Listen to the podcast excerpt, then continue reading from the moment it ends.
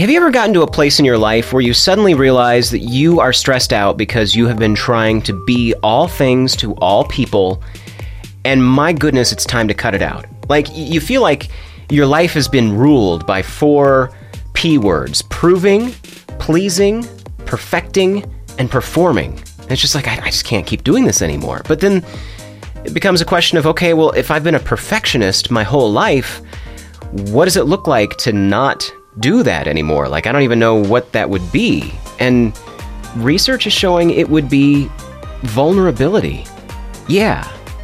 And when it comes to being a perfectionist, I mean, it's it's really not all it's cracked up to be. Perfectionism is is correlated with things like depression, anxiety, addiction, life paralysis, feeling like you've missed all the big opportunities.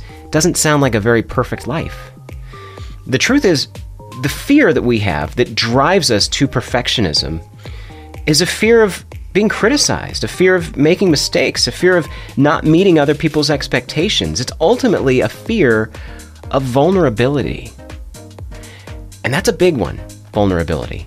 The really hard part is it's the first thing I look for in you. It's the last thing I'm willing to show you, though. But it's important to figure it out while we still have time left, right? Because when it comes down to it, being vulnerable is it's the currency of human connection.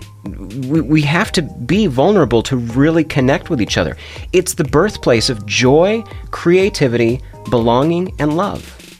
So this week, you and I are going to learn more about being vulnerable. We're just going to do it in like one or two minute chunks around this time every day. We'll talk about the six types of people you really cannot be vulnerable around and the one type you always can. We'll talk about our methods of avoiding vulnerability and their dangers.